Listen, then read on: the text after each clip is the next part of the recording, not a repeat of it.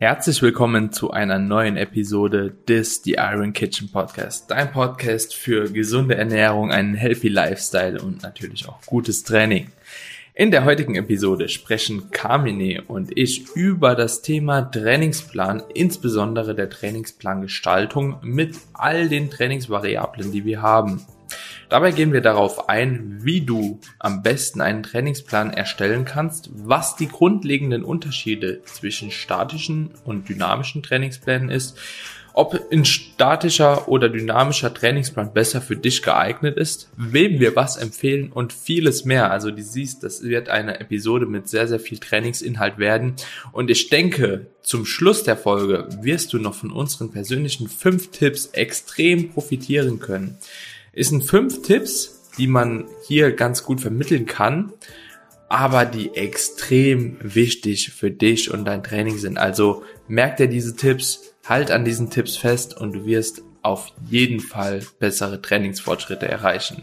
Jetzt wünschen wir dir erstmal viel Spaß bei der neuen Episode und natürlich würde es uns wie immer freuen, wenn du die Episode auf den sozialen Medien teilst. Das bedeutet, mach doch gerne einen kleinen Screenshot an dieser Stelle, teile es einfach in deiner Instagram Story, markiere uns und wir wären dir mega dankbar dafür.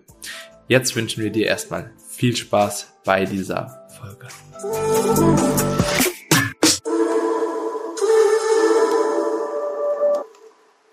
Herzlich willkommen zu unserer nächsten Folge des The Iron Kitchen Podcast. Wie immer im Intro schon mal kurz angeteasert, um was es in dieser heutigen Episode geht. Heute soll es grundsätzlich um das Thema Training gehen. Wir haben vom Voraus schon mal über das Thema Intensität, über Trainingsvolumen, über Motivation, über ganz, ganz viele verschiedene Dinge gesprochen. Aber wir haben euch noch nie gesagt, wie du diese ganzen Dinge zu einem vollständigen Trainingsplan zusammenbauen kannst. Und ich freue mich auf jeden Fall auf die Folge heute, Carmine. Bist du ready? Ich bin ready und vor allen Dingen bin ich auch ready, heute was von dir zu lernen, denn ich bin mir sicher, dass du dich hier sowas von austoben wirst und ich äh, einige Punkte für mich mitnehmen kann. Also ich bin natürlich auch in der Trainingsthematik drin, auch wahrscheinlich tiefer drin als äh, viele der Zuhörer, aber bei weitem nicht so tief wie du, auch im Programming nicht. Und äh, deswegen werde ich heute auch eher dir die Bälle zuspielen, so wie du mir letztes Mal die Bälle zugespielt hast, als um das Thema Hunger und Sättigung und so weiter ging. Ich freue mich auf jeden Fall auf einen coolen Austausch und überlasse dir an der Stelle auch gerne das Intro, dass du ähm, das Ganze auch mal so von deiner Seite aus beleuchten kannst äh, und mal die Parameter ansprichst, ähm, auch gerade was so dieses statische versus dynamische Training angeht, dass du das den Leuten vielleicht mal näher bringst, was du darunter verstehst und wie man das Ganze eben sinnvoll in seine Trainingsplanung mit integrieren kann. Mhm ja, auf jeden Fall sehr, sehr cool. Ich freue mich auf die Episode. Ich freue mich auch den Leuten was mitgeben zu können. Vielleicht auch ein Großteil deiner Community, die auf meinem Podcast vielleicht selbst noch nicht so mit am Start waren vorher, weil da sprechen wir ja auch öfter über solche Themen.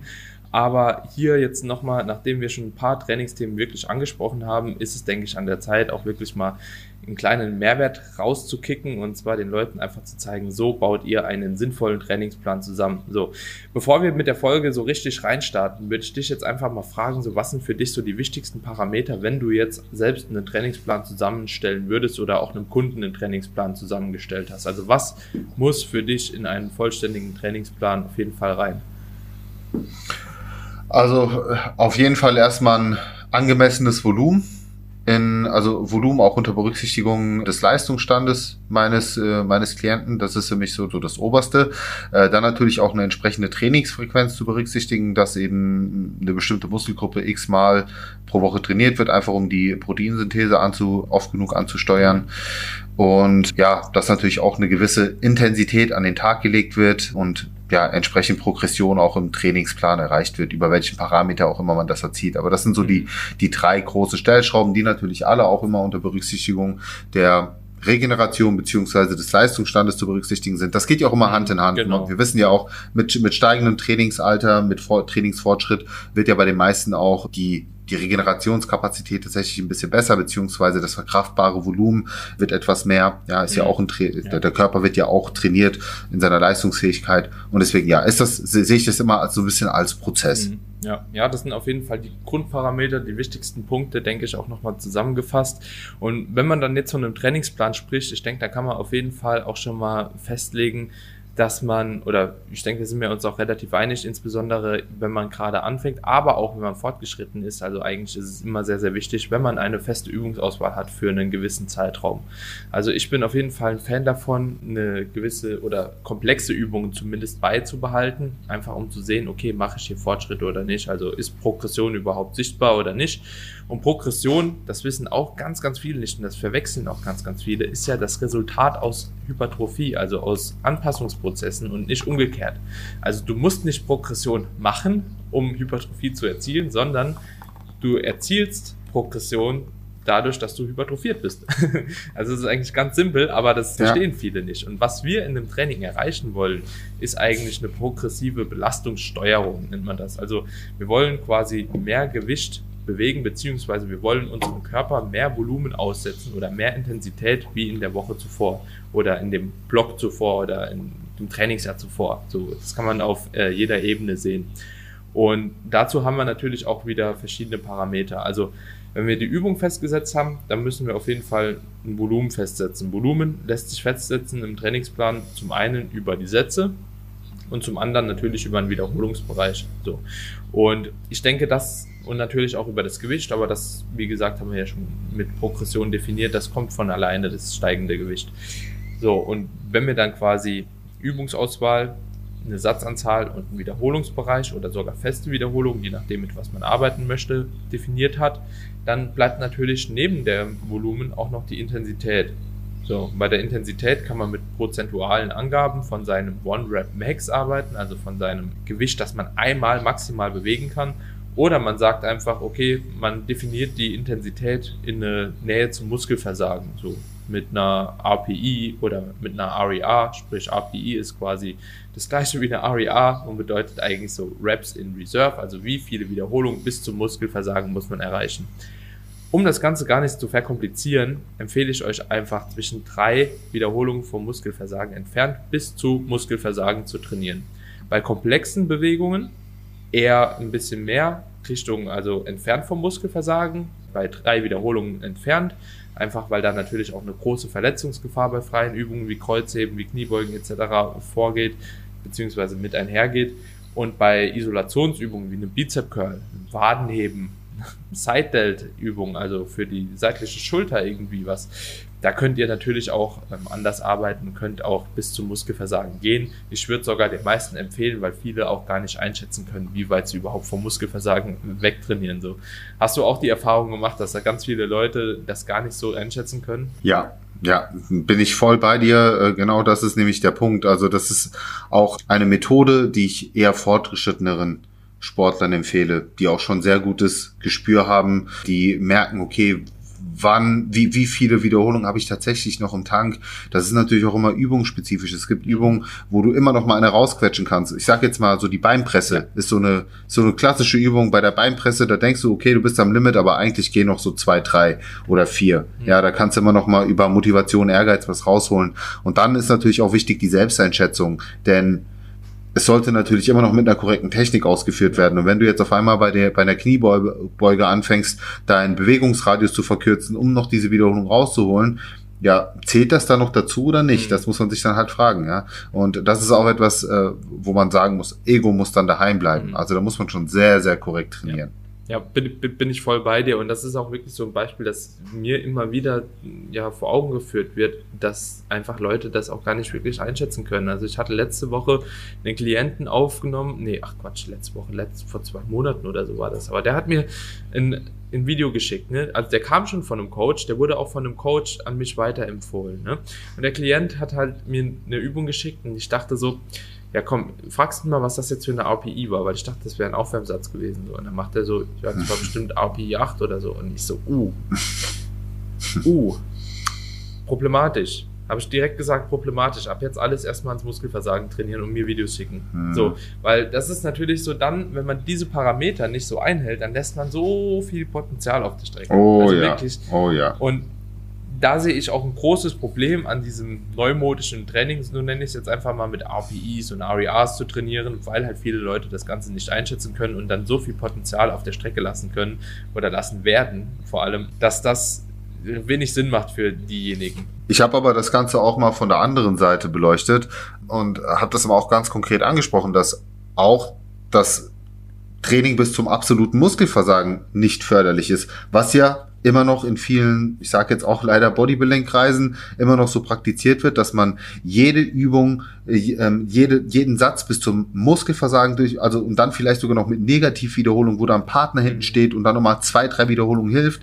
Und was die Leute dann nicht verstehen, dass sie sich durch solche Methoden sehr, sehr viel Trainingspotenzial und Progression wegnehmen. Ja, weil man sich, weil wir wissen, dass ein Satz bis zum absoluten Muskelversagen und wahrscheinlich, wo du dann auch noch helfen, nachhelfen musst, dass du dann auf jeden Fall im zweiten, im dritten, im vierten Satz nicht mehr dein volles Kraftpotenzial ausschöpfen wirst. Das heißt, du hast im Prinzip damit schon dein Training ziemlich äh, limitiert.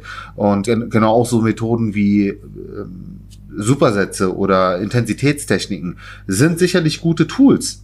Absolut. Auch ich mache gerne mal Supersätze. Auch ich mache gerne mal einen Dropsatz, ja. Aber mit Vorsicht. Ich mache das vielleicht bei der letzten Übung, äh, in der, also kann entweder bei der letzten Übung komplett, ja, oder wirklich nur im letzten Satz und bin da sehr, sehr vorsichtig. Früher habe ich das ordentlich durchgescheppert und ich sage jetzt mal, klar, bei Homeworkouts, wenn man jetzt keine Trainingsutensilien hat, ja, dann ist das eine gute Möglichkeit, um den Muskel zu erschöpfen, was ja wichtig ist. Aber auch hier muss man es im Kontext sehen. Ne? Da macht Sinn. Mhm. Wiederum bei einem klassischen Training im Gym würde ich es eher weniger empfehlen. Mhm. Also wirklich sehr, sehr situativ und sehr kontrolliert ja. sehr dosiert. Und, und, und um den Leuten vielleicht auch mal so einen kleinen Kontext zu geben, warum überhaupt dieses äh, Reps in Reserve und RPI-Thema aufkam, das ist nämlich dahingehend, dass man herausgefunden hat, dass sofern man halt eben eine gewisse Muskelfaserrekrutierung erreicht, also eine gewisse Trainingsintensität abrufen kann und auch ein gewisses Nähe oder eine gewisse Nähe zum Muskelversagen eben abrufen kann, dass zwischen Muskelversagen selbst und auch zwischen der Nähe zum Muskelversagen, beispielsweise bei zwei Wiederholungen vor dem Muskelversagen, ungefähr der gleiche Stimulus erzeugt wird. So, und deswegen kann man sich das halt eben sehr, sehr gut zu Nutzen machen. Da ist halt eben auch immer so das Problem, bei manchen Übungen kann man es einschätzen, bei manchen kann man es eher weniger einschätzen. Da muss man halt eben abwägen, okay, wie gut kann man das selbst reflektieren, beziehungsweise wie gut kennt man sich selbst, um sowas halt eben anzuwenden oder nicht. Ich habe gestern, das hängt natürlich auch nochmal sehr, sehr stark von der Übungsauswahl ab. Beispielsweise gestern, ich habe meiner Freundin auch einen Plan nochmal gemacht gehabt und ich habe die jetzt an eine Beinpresse gesetzt. So, und die kann squatten wirklich, die, die geht richtig rein und dann auch kurz vors Muskelversagen. Die hat gestern die Beinpresse gemacht, hat einen Satz gemacht dann bin ich danach nochmal dazugekommen, habe gesagt, so machen wir nochmal bitte den Satz, weil ich immer genau das Problem bei der Beinpresse sehe. So, ne? Die hatte API 7 oder 8 auch auf dem Plan. Und dann habe ich gesagt, so mach jetzt nochmal einen Satz. Und die hat einfach sage und schreibe acht Wiederholungen mehr gemacht. Ja, genau, ja. Ja, ja. ja Beinpresse ist das beste Beispiel, deswegen habe ich das genannt, weil ich, ich kenne das auch.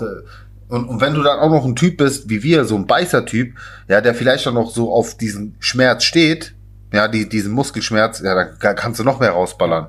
Ja, und das ist crazy. Und sie hat jetzt auch schon mehrere Jahre Trainingserfahrung. Und wie gesagt, die weiß auch, wie man reingeht, aber das ist wirklich so übungsspezifisch. Und gerade wenn man dann eine neue Übung nochmal macht, dann muss man tatsächlich erst einmal richtig ans Muskelversagen gehen, um überhaupt zu wissen, okay, hier ist mein Muskelversagen. Ja, und mhm. nicht schon irgendwie vorher, ja, oder also ich ja. kann auch vielleicht 10, 20 Kilo mehr drauf packen und das ist halt eben sehr, sehr wichtig. Deswegen RPI mit Vorsicht genießen. Wer dazu mehr wissen will, kann auf jeden Fall auch mal ein bisschen so meine Stories checken in Instagram. Ich erzähle öfter mal über das Thema RPI. Ich habe auch ein Story-Highlight, fällt mir auch gerade ein, ähm, wo das Ganze nochmal zusammengefasst ist. Kann da auf jeden Fall mal reinschauen, weil ich will eigentlich gar nicht so lange bei dem Thema bleiben heute.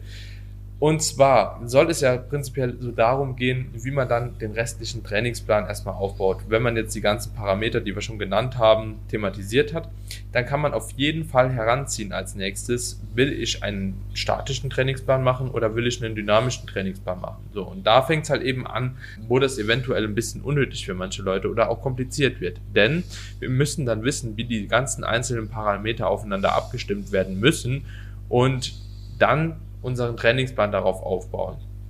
Ist ein super großes Problem, was ich oft sehe. Warte mal, ganz, ich habe noch ganz kurz was.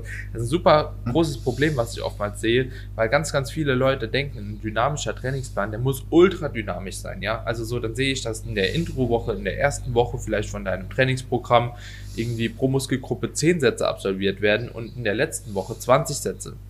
Und das wird Woche für Woche um zwei Sätze gesteigert. Und das ist halt eben sehr, sehr problematisch, wenn man so einen Ansatz wählen will. Und das hat auch nichts mit positiver Dynamik zu tun, denn du hast in der ersten Woche wahrscheinlich viel zu geringen Stimulus und in der letzten Woche hast du viel zu viel Stimulus, den du gar nicht regenerieren kannst. Also wirst du irgendwo da drin so dein Optimum haben. Und da würde halt ein statisches Training auch, wo man einfach eine Satzanzahl, beispielsweise jetzt die Mitte 16 Sätze durchfährt, für viele Leute viel besser funktionieren, tatsächlich. So. Und das war ja der, äh, das war der Punkt, wo ich gerade eingreifen wollte, weil bedenke, wir haben natürlich Zuhörer, die wahrscheinlich auch zum größten Teil jetzt erstmal aus der Anfängerschiene kommen. Und äh, da ist es sicherlich auch nochmal interessant, äh, den Leuten so ein Bild zu geben, für wen ist so ein statisches Training zu empfehlen oder ja, doch schon, wann ist es eher statisch zu empfehlen? Wann würdest du zu einem dynamischen Training übergehen? Ist das abhängig auch vom, vom Leistungsstand oder sagst du, hey, man kann direkt so einsteigen oder vielleicht doch dann, wenn, nur mit, äh, mit einem Coach in Zusammenarbeit oder was würdest du da konkret empfehlen? Ja, das ist auch eine gute Frage. Also ich bin mittlerweile wirklich eher so an dem Punkt, dass ich sage, wirklich große Dynamiken empfehle ich fast keinem mehr. Große, also ein sehr, sehr dynamisches Training hat einfach super viele Nachteile gegenüber einem rein statischen Training. Es ist zwar so, also man konnte wirklich auch in Studien halt eben sehen, dass halt eben eine gewisse Periodisierung viele Vorteile gegenüber einem rein statischen Plan hat, aber man muss halt eben da wirklich so abwägen, okay, wie dynamisch soll das Ganze werden und wie viele Variablen will ich denn immer überhaupt verändern? Weil umso mehr Variablen man verändert, umso weniger kann man überhaupt wissen, habe ich jetzt wirklich bessere Fortschritte gemacht oder eben nicht. So, und das hat halt in statischen oder ein statisches Training hat halt dahingehend wirklich so seine großen Vorteile. So, wenn man einfach sagt, okay, man weiß ungefähr bei Volumen XY, ich nehme jetzt einfach mal diese 16 Sätze von eben ran, macht man gute Erfolge, man sieht, es, die Gewichte werden höher, die Trainingstechnik wird vielleicht besser, man schafft vielleicht eine Wiederholung hier und da mehr, dann macht man ja schon gute Erfolge damit und dann sollte man auf jeden Fall auch diesen Ansatz weiterfahren. Wenn man aber vielleicht merkt, okay, damit komme ich jetzt gerade nicht mehr weiter und ich stagniere eher, so ich mache keine Fortschritte, vielleicht sogar Regressionen manchmal, dann würde ich auf jeden Fall mal in Erwägung ziehen, vielleicht auch so einen Deload oder so mit einzubauen. Und ein Deload ist ja quasi einfach nur eine Trainingsphase, wo man einfach weniger Volumen mit einer etwas geringeren Intensität absolviert, wie in den normalen Wochen vorher, also wie die ganze Zeit, um danach einfach nochmal bessere Fortschritte erzielen zu können. Und das Ding ist, wenn man so ein Deload dann mit einbaut, dann hat man schon eine gewisse Dynamik mit drin tatsächlich. Also alleine dann ist dein Trainingsplan schon nicht mehr statisch. So, und mhm. da kann man das Ganze natürlich noch aufbauen mit, ja, nach dem Deload macht man dann nochmal einen etwas lockereren Einstieg, bis man dann nochmal auf seinem normalen Leistungsniveau ist. Dann kann man noch die Intensität erhöhen, das Volumen erhöhen und so. Das, das wäre dann nochmal ein bisschen mehr Dynamik, die man da reinbringt, aber alles in einem Maße und da können wir und müssten wir, wenn wir das auch beschreiben wollen, wie das Ganze progressiv gesteigert wird, noch ähm, eine, eine, neue Belastung, äh, eine neue Belastung machen, eine neue Folge dazu drehen. eine neue Folge ja. drehen, ja. Also auch sogar, ich, ich denke auch gerade so das Thema Deloads an sich ist auch eine, eine eigene Podcast-Episode. Ja, ja, auf jeden, also auf jeden Fall. Deloads, da kann also, man ewig lang reden kann man, ja, weil da gibt's auch in dem Sinne kein richtig oder falsch. Es gibt unterschiedliche Ansätze. Die einen bauen das strategisch ein, die anderen bauen das ähm, situativ ein. Ist auch, auch abhängig davon, was du für ein Typ bist und, und dann, wie du den Deload selbst gestaltest, über welche Parameter äh, reduzierst du die Intensität oder Frequenz ja. oder machst du es nur auf einzelne Muskelgruppen oder machst du dann kompletten Deload? Also das ist ja wirklich eine Wissenschaft mhm. für sich. Also wenn ihr euch dafür interessiert, schreibt uns natürlich auch sehr, sehr gerne mal eine DM auf Instagram. Ihr findet ja auch ähm, unsere entsprechenden Kanäle unten in der Beschreibung nochmal. Ja. Also bei, bei Deloads ist es auch so, ich habe da mal versucht, ein YouTube-Video drüber zu machen. Nach 10 Minuten, also ich habe wirklich für die wichtigsten Punkte versucht aufzuzeigen. So nach 10 Minuten habe ich gemerkt, okay, ich habe einfach noch gar nichts gesagt. also ja, das war so ein Selbstversuch. Ist auch, denke ich, ein cooles Video geworden für jemand, der noch keine Einblicke hat dazu oder gar keine Ahnung hat, was ein Deload ist. Aber um wirklich so strategisch zu wissen, wie man einen Deload am besten einbaut und so, das ist halt eben schon doch ein bisschen komplexer. Also da kann man super lange drüber ja. reden. Ja, ja. Eine ne Sache, die ich dich jetzt noch fragen wollte, wie trainierst du eigentlich? Trainierst du auch komplett statisch durch oder hast du auch sowas wie so ein, äh, wie ein Deload und dann nochmal so eine Woche, wo du so leichter einsteigst danach oder machst du eigentlich? Komplett statisch. komplett statisch und baue meine Deloads wirklich nach Gefühl ein. Mhm. Also ich habe, ich meine, ich trainiere jetzt seit äh, boah, 18 Jahren, 18 Jahren glaube ich. Und ich würde behaupten, dass ich ein ganz gutes Gespür dafür habe und merke, okay, du bist jetzt ziemlich am Limit, da, da, dein Fokus geht verloren, auch meine Motivation ist jetzt vielleicht nicht mehr so da. Ich bin sonst jemand, der einen extrem Drive hat mhm. und immer Bock auf Training hat. Und wenn aber dann auf einmal eine Phase kommt, wo ich merke, okay, irgendwie nicht so Bock oder äh, da merke ich schon, okay, es ist Zeit für ein Deload und da mache ich es aber auch so, ich mache da kein Hexenwerk draus und, und steuere das jetzt wirklich akribisch und sondern mache das einfach so, dass ich wirklich die, die Intensität und also ich behalte das, ich behalte die Frequenz so bei, aber ich reduziere die äh, ähm, Intensität und gehe auch ein bisschen runter mit den Wiederholungszahlen, reduziere um einen Satz und dann mach, mach das mal, zieht das meistens eine Woche durch, aber auch dann alles nicht nur pro Muskelgruppe, sondern wirklich komplett. Merkt dann aber auch nach der Woche, dass ich wieder frisch bin und steigt dann wieder ein. Also ja. ja. Kennst du das bei Deloads, wenn man so am Anfang merkt, okay, man muss eigentlich einen Deload machen, aber man will sich nicht so eingestehen, ne? weil man immer denkt so, ja, aber eigentlich so geht bestimmt noch, ne? Und dann macht man einen Deload und du merkst halt eben während dem Deload so, wie auf einmal die Ermüdung so richtig reinkickt. So die ersten drei, vier mhm. Deload-Sessions, die eigentlich viel leichter sind wie die normalen Sessions, werden irgendwie trotzdem anstrengend so und du, du musst dich auch so zum Training zwingen und dann am Ende vom ja. Deload, wenn du wirklich merkst, so, okay, das Fitness-Level, das ist nochmal da, so da genießt du das Training voll. So, dann, dann denkst du auch, okay, jetzt könnte ich wahrscheinlich noch eine Einheit oder zwei Deloads hinterher machen, so, das wäre jetzt auch gerade okay, bevor es dann nochmal einen neuen Zyklus geht, aber dann musst du halt nochmal ran, so, und dann weißt du auch, okay, ich bin ready. wenn du merkst, so, ja. okay, ja ich würde jetzt lieber noch im Deload bleiben, so, da bist du meistens schon wieder ready. ja. ja, aber da, da, das ist halt das Problem von so einem Charaktertypen, wie wir das wahrscheinlich mhm. sind.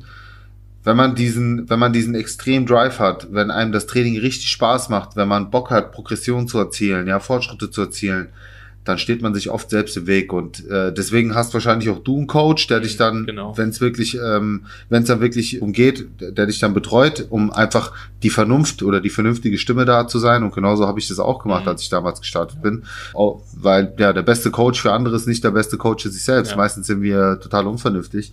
Und deswegen, ja, ja. Auch, das für die Leute da draußen. Ne? Wir sind, wie gesagt, wir sind auch keine unbeschriebenen Blätter und auch wir haben unsere Fehler, Macken und ja, verhalten uns wahrscheinlich in gewissen Momenten Momenten auch nicht so, wie wir es euch empfehlen. Mhm. Ja, ja, bin ich, bin ich, bin ich voll bei dir. Und ich glaube, dass halt vor allem das Thema Deloads wirklich auch ein Thema ist, dass man oder mit dem man sich mal beschäftigen sollte, einfach damit man weiß, wie es funktioniert. Ne? Also so, man sollte dem Ganzen auf jeden Fall eine Aufmerksamkeit schenken, weil dann weißt du auf jeden Fall auch, wie du das in deinem Trainingsplan vielleicht handhaben kannst und welche Möglichkeiten du hast. Weil das ist ja auch super situativ, wie du jetzt ein Deload strukturierst. Beispielsweise, ich habe manchmal Trainingsblöcke, wo ich wirklich so weiß, okay, ungefähr in dem und dem Zeitraum werde ich wahrscheinlich genug haben. So, das sind natürlich Erfahrungswerte, so die man über den Rahmen von den letzten Monaten, Wochen, Jahren gesammelt hat. Und dann kann man eventuell auch schon erahnen, zum Beispiel, da bin ich im Urlaub oder ich plane mir da einen Urlaub rein oder eine, eine Phase wirklich so, wo ich Lernen, Lernen fokussieren möchte vor, eine, vor einer Uni oder so, ne? Wenn du eine Prüfung schreibst. Und dafür finde ich, eignen sich Deloads halt eben sehr, sehr gut, wenn man ungefähr schon weiß, okay, wo bin ich jetzt von meinem Training her, ne? Beispielsweise, du hast einen Trainingsplan, ein statischer Trainingsplan, fünf Wochen und dann hast du eine Woche Deload. So, ne? Wäre halt ein geplanter Deload, kein autoregulativer, eignet sich aber halt super dafür, um wirklich zu sagen, okay, während des Deloads lerne ich jetzt aber extrem viel ja. und vielleicht auch die Woche eins, wo halt eben meine Ermüdung noch sehr, sehr gering ist, ähm, kann ich dann auch mal, noch mal die Zeit nutzen zum Lernen und dann habe ich dann die Prüfung und dann kann ich mich wirklich nochmal fest auf mein Training konzentrieren. Oder bau mir Minicard zum Beispiel ja. auch damit ein. Ja? ja, genau. Also das, deswegen, das ist einer der großen Vorteile von strategischen Deloads. Ja, ja klar, äh, man kann sich da wirklich auch äh, situativ das reinbasteln, was dann gerade so äh, ins Leben reinpasst sozusagen. Ja. Aber Daniel, pass auf, ich hätte, ich hätte, weil ich glaube, wir können hier fast schon Abschluss finden, aber am Ende des Tages weiß ich, werden die Leute jetzt gerade zuhören und sich denken, okay, wenn ich jetzt einsteigen will oder ich bin schon mittendrin, aber ich, aber ich bin mir noch nicht ganz sicher, ob mein Training optimal ist. Wenn du so fünf, wirklich so fünf Tipps oder fünf Empfehlungen raushauen könntest ähm, für die Leute, wenn die sagen, okay, was sollte ich auf jeden Fall in, einer, in, einem guten Trainingsplan berücksichtigt haben? Welche Parameter sollte ich auf jeden Fall äh, auf dem Schirm haben, dass ich einfach weiß, das ist ein gut aufgestellter Trainingsplan und vielleicht auch nochmal so zwei, drei Punkte, woran man als Trainierender ein gutes Training erkennt. Also ein effektives Training. Also auch zum Beispiel Sachen wie Ermüdung im Training. Für, einfach mal so, so ein bisschen Input geben, weil ich weiß, die Leute, die wollen ja. auch gewisse Handlungsempfehlungen. Okay, fünf, fünf Tipps erstmal für einen guten Trainingsplan. Erster Punkt, den habe ich noch von dir im Kopf. Betreib kein Program Hopping. Also bleib bei deinem Trainingsplan. Das ist der erste wichtige Punkt.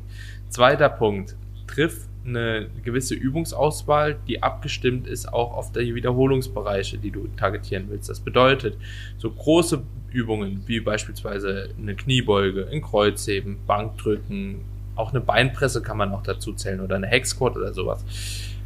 Versucht da eher in einem niedrigeren Wiederholungsbereich zu bleiben. Also irgendwas von fünf bis sagen wir mal maximal zwölf Wiederholungen, eher zehn Wiederholungen eignen sich für so Übungen auf jeden Fall besser. Dann wollen wir natürlich Isolationsübungen auch noch einbauen, um auch beispielsweise, wenn wir die Kniebeuge rannehmen, einen Quad trainieren wollen, wollen wir vielleicht noch einen Beinstrecker hinterher schieben, ja, oder bei der Brust eine Fly-Variante. So. Und diese Bewegungen würde ich dann eher in einem höheren Wiederholungsbereich von 10 bis 20 Wiederholungen irgendwo festnageln. So einfach, weil ihr da kardiovaskulär nicht ganz so stark belastet werdet, wie beispielsweise in einer, in einer, Kniebeuge, die Verletzungsgefahr nicht so hoch ist und ihr da einfach härter reingehen könnt. Und das ist auf jeden Fall schon mal sehr, sehr wichtig. So, du wolltest was dazu sagen? Nur noch ein Input, mhm. ja, weil das ist sehr gut, was du sagst, das ist ja so ein holistischer Trainingsansatz. Ja. Und was ich auch dann nochmal einwerfen möchte, nicht nur kardiovaskulär nicht so belastet werdet, sondern durch den Wechsel von unterschiedlichen Wiederholungsbereichen gekoppelt natürlich immer an Intensitäten, weil klar, ihr werdet natürlich mit weniger Gewicht trainieren, rekrutiert ihr auch nochmal andere Muskelfasertypen. Das heißt, ihr schöpft euer vollständiges Hypertrophiepotenzial aus, mhm. weil ihr eben in höheren, in niedrigeren Wiederholungsbereichen und mit unterschiedlichen Intensitäten arbeitet. Ja. So, das wollte ich ja nochmal ja. einwerfen. Und der Hypertrophieprozess, der wird teilweise auch auf andere Mechanismen zurückgeführt. Ne? Also zum einen haben wir ja durch äh, schwere Wiederholungen die Last, ne? also der trainingswirksame Reiz durch die, die Last, die einfach auf der Stange ist, beziehungsweise das Gewicht, das du bewegst. Und bei 20 Wiederholungen, da könnte man halt eben auch schon metabolischen Stress diskutieren oder wird auch aktuell noch diskutiert, ob der halt eben da. Ist es. Ja. Der Pump. Also ganz einfach gesprochen, ja, früher hat man äh, den, früher hat man gesagt, der Pump ist wichtig. Dann kam irgendwann eine Phase, wo man gesagt hat, der Pump ist unwichtig. Und jetzt mittlerweile weiß man, naja, der Pump ist vielleicht doch nicht ganz unwichtig. Also einfach aufgrund ja. des metabolischen Stress. Metaboliten, äh, die, die sich eben in, im, im Muskel bilden, die abgebaut werden. Aber ja. bevor wir hier genau. wieder abschweif, abschweifen, bleib weiter bei dem Punkt. Dritter Punkt. Bewege dich auf jeden Fall in einer ausreichenden Nähe zum Muskelversagen. Ja, haben wir ja eben schon gesagt, wie man das abstimmen sollte. Vierter Punkt ist, verteile dein angepeiltes Volumen effizient auf die Einheiten. Das bedeutet, wenn du eine Muskelgruppe trainieren möchtest und du hast beispielsweise für die Woche 20 Sätze vorgesehen, ja, dann ist es eventuell nicht so sinnvoll, diese Sätze alle in einer Einheit zu trainieren. Also zum einen weiß man, dass die Proteinbiosynthese halt eben nach spätestens 72 Stunden eigentlich nochmal ready ist. Zum anderen, also auf dem Ausgangspunkt abgeflacht. Zum anderen weiß man auch, dass eine Frequenz von 2 sich besser anbietet wie eine Frequenz von 1, wenn es um Muskelaufbau geht. Und zum anderen ist es auch so, dass man in einer Einheit, das hatten wir auch zuvor in einem Podcast schon mal angesprochen, nicht allzu viel Volumen akkumulieren kann. Also man, man sagt, für die meisten Leute eignen sich so 10 bis 6 bis 10 Sätze. Wenn man das noch ein bisschen breiter fächern möchte, 4 bis 12. So, aber in dem Bereich sollte man sich halten. Und wenn man 20 Sätze hat, dann kann es sich halt eben eignen, so die Muskelgruppe halt zwei bis dreimal die Woche zu trainieren und das Volumen einfach so ein bisschen zu verteilen. So. Dann hatten, war das der vierte oder der fünfte? Das war das, vierte, das, ich meine, das war der vierte, ja. ja. Und der fünfte Punkt, den ich persönlich sehr, sehr wichtig finde, vernachlässige nicht deine Technik, wenn du Progression erzielen möchtest. Weil da auch wieder der Punkt ist, Progression kommt von selbst. Irgendwann wird es geschehen, wenn der Plan gut ist. Und Progression ist keine progressive Belastungssteuerung. Also vertrau einfach darauf, dass du über diese gewissen Parameter, die wir hier jetzt schon mitgeteilt haben, dass du da schon die richtigen Weichen gestellt hast und dann bleib einfach bei dem Plan und vertrau darauf, dass es läuft und die Technik darf nie drunter leiden. Ja. So, ich würde die fünf Punkte so nehmen und das andere besprechen wir in einer anderen Folge. Die, äh, die würde ich aber genauso nehmen. Das waren sehr, sehr gute Punkte. Also ich habe dir auch die ganze Zeit einen Daumen hoch gegeben, weil ich mir gedacht habe, good point, good point. Abgehakt. Ja, also ich abgehakt. Nee, ich würde, also ich, ich gehe da völlig konform mit, bin absolut bei dir bei allen Punkten. Und ich, ich sag mal, wenn man diese fünf berücksichtigt, dann hat man an sich schon zu, weit über 80 Prozent, weit über 80 Prozent seiner Hausaufgaben erledigt und der Rest ist wirklich Feintuning und äh, ich sag mal auch dann den etwas fortgeschritteneren oder auch ambitionierten Bühnenathleten zum Beispiel äh, vorenthalten. Ja, so das, das muss der normal trainierende Mensch, selbst, selbst der gut aus, also ja, der, der wirklich ja. auch gute hohe Ziele, muss das nicht mal wirklich berücksichtigen. Von dem her, gute Punkte, Daniel. Ich freue mich auf jeden Fall auf die nächsten Episoden. Also ich merke hier, wir bauen echt gut Episode für Episode auf. Ähm, das ist ein schöner roter Faden. Ich freue mich natürlich weiterhin über das Feedback der Leute, du, du dich sicherlich auch.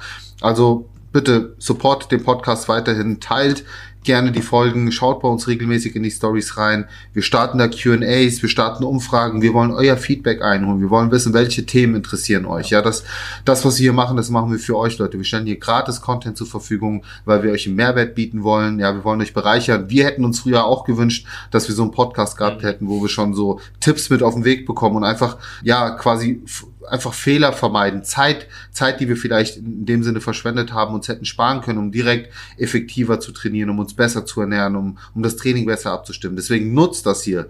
Teilt das gerne, ähm, teilt das mit Freunden, die, mit denen ihr vielleicht auch im Gym seid, die auf der Suche nach Infos sind. Ähm, wir versuchen uns immer auf dem aktuellsten Stand zu halten. Wir bilden uns immer fort. Wir tauschen uns hier mit anderen, ähm, ja, mit anderen aus dem Bereich aus und ja, versuchen euch das Ganze dann natürlich auch hier nochmal zusammenfassend mit auf den Weg zu geben. Ja sehr gut zusammengefasst. Würde mich natürlich genauso freuen. Also ich denke, wir machen das schon aktuell ganz cool und ich bin auf jeden Fall auch gespannt auf das ähm, Feedback der Leute. Ja, und ich kann auch wirklich nur jedem empfehlen, verfolgt uns einfach auf den Social Media Plattformen, egal wo. Ich glaube, wir geben da schon auch nicht nur beim Podcast sehr, sehr großen Mehrwert, sondern du, deine Stories sind geisteskrank gut, die Rezepte sind geisteskrank geil. Also ich nehme mich da. Dito, kann ich dir so zurückgeben. Satt dran. Also alleine wenn ich das schon sehe, so ist immer schon eine große Bereicherung für mich. Also ich kriege immer Bock und ich denke, so man sollte das einfach so holistisch auch ähm, verfolgen, weil dann verpasst man einfach keine Informationen. Ich erlebe das halt eben immer wieder mhm. so, dass dann jemand sagt, so kannst mal darüber sprechen, so und dann denke ich, ach, das habe ich doch heute in der Story gesagt, so. Ne? Ist halt mhm. wirklich so, ne? Ja, ähm, ja. Ja, und man kann natürlich auch als Zuschauer dann irgendwo ein Teil von diesem Ganzen sein, weil man auch weiß, okay, ich gebe hier Input und dieser Input wird berücksichtigt und vielleicht auch mal eine Episode stattfinden. Ja, also wie gesagt, deswegen, es ist ja auch ein Geben und Nehmen. So, wir, wir freuen uns über euren Support, wir freuen uns, wenn ihr uns was zurückgebt, auch in Form von Infos, in Form von Wünschen, die ihr äußert und wir geben euch das Ganze eben in Form von einem coolen Podcast zurück. Ja. Geil, perfekt, Kamin. Geil, Buddy, auf die nächsten Episoden. Vielen Dank an alle fürs Zuhören, Zuschauen und dir noch einen guten Hunger, mein Freund. Danke dir. Ciao, ciao. Bis dann, ciao. Vielen lieben Dank, dass du die Episode bis zum Schluss durchgehört hast und sogar immer noch mit dabei bist. Wenn du immer noch mit dabei bist, dann denke ich, dass du unseren Content wirklich feierst und wenn du die Episode nicht gerade beim Autofahren hörst, würde es uns natürlich sehr helfen, wenn du unserem Podcast eine kleine Bewertung bei Apple Podcast vielleicht dalassen könntest und natürlich den Podcast, die Iron Kitchen Podcast, abonnierst. Das wäre wirklich super. Wir wären dir mega dankbar und du kannst uns einfach dabei helfen, zu wachsen, ein Teil von der Community zu sein und das Ganze noch zu etwas Größerem zu machen. Und es würde uns, wie gesagt, mega freuen, wenn du uns da deine Unterstützung da lässt. Ansonsten wünsche ich dir noch einen wunderschönen Tag, egal was du gerade machst, wo du gerade bist. Wir hören uns in der nächsten Episode. Bye bye.